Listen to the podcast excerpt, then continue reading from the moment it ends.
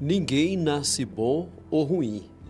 Deus criou homem e mulher. Fazer o bem ou o mal é uma escolha de cada um.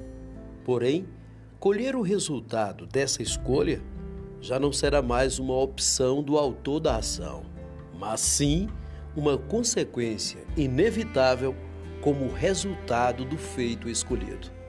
Pensemos nisso